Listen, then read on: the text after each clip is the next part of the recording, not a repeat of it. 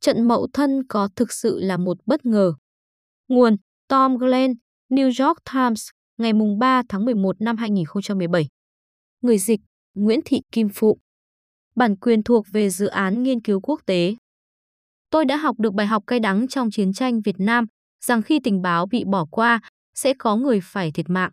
Tôi dành phần lớn thời gian cuộc chiến trong hàng ngũ Cục An ninh Quốc gia NSA, thường là bí mật. Hết lần này đến lần khác, tôi và các đồng nghiệp của mình cảm thấy chúng tôi chính là Cassandra, công chúa thành Troy có năng lực tiên tri, nhưng lại bị nguyền rủa để không một ai tin lời nàng. Một ví dụ là trận Đắc Tô. Đến thời điểm năm 1967, phần lớn giao tranh ở miền Nam Việt Nam đều tập trung ở Tây Nguyên, khu vực miền núi dọc biên giới Lào Campuchia, bao gồm các tỉnh Con Tum, Pleiku và Đắk Lắk. Lực lượng quân sự Mỹ đã bị lôi kéo đến khu vực này vì hai lý do. Thứ nhất, nó là nơi mà kẻ thù ẩn náu, Bắc Việt đã sử dụng vùng đất này làm nơi cố thủ.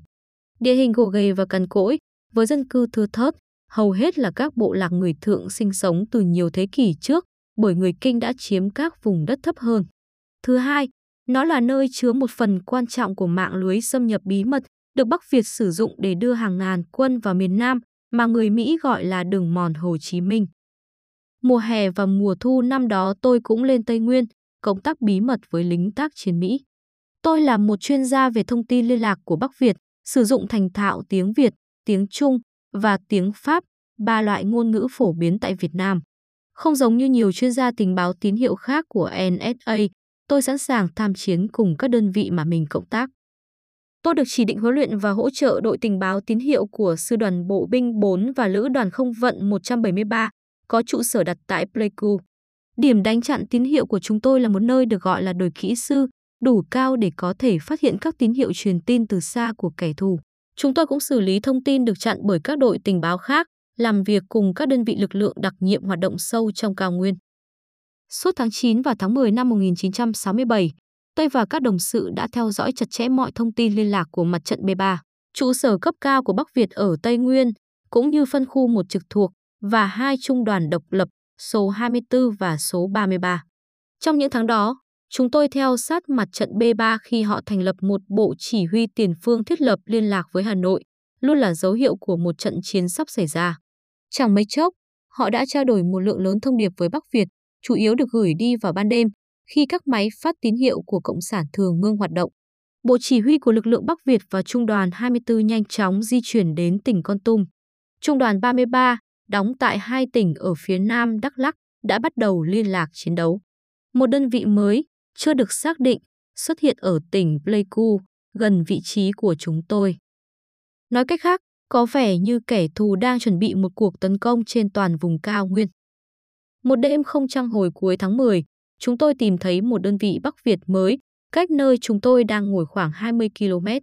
Và như thể để nhấn mạnh rằng kẻ thù đang ở rất gần, trong khi đang báo cáo về sự xuất hiện của đơn vị mới, chúng tôi đã bất ngờ trúng đạn sống cối. Thương vong duy nhất là một căn nhà di động. Dù vậy, chúng tôi thực sự lo sợ. Trước khi kết thúc tháng 10, Sư đoàn 1 Bắc Việt và ba trung đoàn trực thuộc đã chuyển đến Đắc Tô thuộc tỉnh Con Tum, một vùng có đồi dốc và thung lũng rừng rậm sâu hùn hút. Lực lượng đặc nhiệm có một căn cứ đóng tại Đắc Tô, xem chừng là một mục tiêu hấp dẫn, nhưng rõ ràng không phải là mục tiêu duy nhất. Thông tin liên lạc trinh sát cấp thấp xuất hiện, một dấu hiệu chắc chắn rằng đối đầu sắp xảy ra. Sau đó, chỉ huy sư đoàn phái một bộ chỉ huy tiền phương đến kiểm soát các trung đoàn. Họ đã sẵn sàng. Chúng tôi đã thông báo cho sư đoàn bộ binh 4 và lữ đoàn không vận 173 rằng một cuộc tấn công vào khu vực Đắc Tô rất có thể sẽ bắt đầu trong khoảng từ ngày 30 tháng 10 đến ngày 4 tháng 11, thời gian mà chúng tôi thu được từ các điện tín của đơn vị trinh sát. Nhưng chúng tôi cũng cảnh báo rằng các đơn vị Bắc Việt trên khắp Tây Nguyên đang chuẩn bị chiến đấu, và đó sẽ là một trận đánh rất lớn. Ở thời điểm đó, chúng tôi gặp một trở ngại bất ngờ, sự tín nhiệm. Một vài trong số chúng tôi đã đến báo cáo trực tiếp cho chỉ huy của sư đoàn 4, Thiếu tướng William Pierre. Tôi cảnh báo ông, một cuộc tấn công gồm nhiều sư đoàn của Bắc Việt nhắm vào Đắc Tô sẽ diễn ra bất cứ lúc nào, cùng lúc với các cuộc tấn công trên khắp Tây Nguyên. Ông lắc đầu và chỉ vào trại của chúng tôi trên đồi kỹ sư. Thế nên tôi phải tin vào cái thứ ma thuật khiến một lũ GI vớ vẩn sử dụng mớ anten và mấy mẩu chuyện hài để bịa ra kế hoạch chiến đấu của kẻ thù ả, ông xua tay đuổi chúng tôi đi. Buổi họp cũng theo đó kết thúc. Nhưng chúng tôi đã đúng. Vào ngày 1 tháng 11, một chiếc B-57 đã thả bom xuống đâu đó gần Đắc Tô. Nó đánh trúng một bãi tiếp tế của Bắc Việt, gây ra vụ nổ dây chuyền, bằng chứng rõ ràng rằng một số lượng đáng kể quân Bắc Việt đang ở ngoài đó. Tướng Pia đã phái một đơn vị từ Lữ đoàn không vận 1 đi điều tra và liên lạc với lực lượng đặc nhiệm tại Đắc Tô. Hai ngày sau, một trong những tiểu đoàn thuộc Lữ đoàn 1 đã đổ bộ bằng trực thăng lên đồi 979 gần Đắc Tô, hy vọng sẽ không gặp phải kháng cự. Thay vào đó, họ đối đầu hàng ngàn lính Bắc Việt trong các chiến hào và tất thảy sẵn sàng. Tiểu đoàn đã bị tàn sát. Cùng ngày hôm ấy, một tiểu đoàn Mỹ khác cũng rơi vào tình thế tương tự trên đồi 882 gần đó. Tướng Pia và các tướng lĩnh khác đã sớm nhận ra mức độ nghiêm trọng từ những cảnh bảo của chúng tôi rằng Bắc Việt đã đến tận khu vực này và sẵn sàng chiến đấu. Một loạt các cuộc giao tranh kéo dài hàng tuần sau đó, gọi chung là trận Đắc Tô, là một trong những trận đánh lớn nhất và dữ dội nhất của cuộc chiến. Bắc Việt đã thiết lập các vị trí phòng thủ trên một số ngọn đồi, buộc lực lượng Mỹ và Việt Nam Cộng Hòa phải tiến đánh lên đó.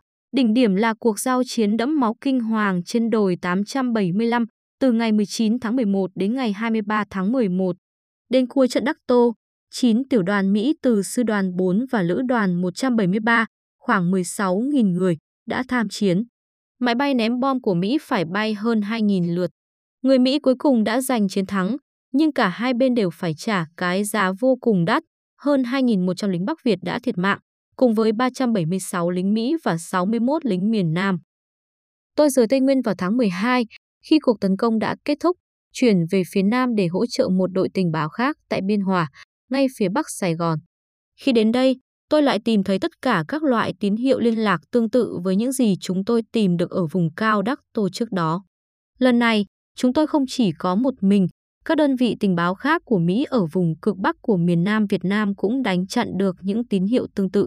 Chúng tôi sớm hiểu rằng một đợt tấn công sẽ xảy ra trên khắp đất nước, bắt đầu từ cuối tháng 1.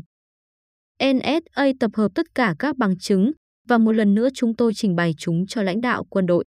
Và một lần nữa, các vị tướng từ chối tin vào chúng tôi.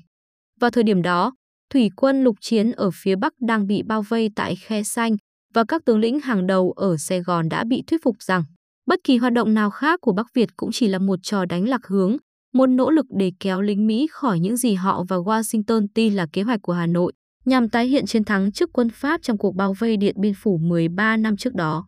Bất chấp các bằng chứng chỉ ra điều ngược lại, họ đã không chuẩn bị cho một cuộc tấn công toàn diện và vào cuối tháng 1, họ gục ngã trước trận Tết Mậu Thân.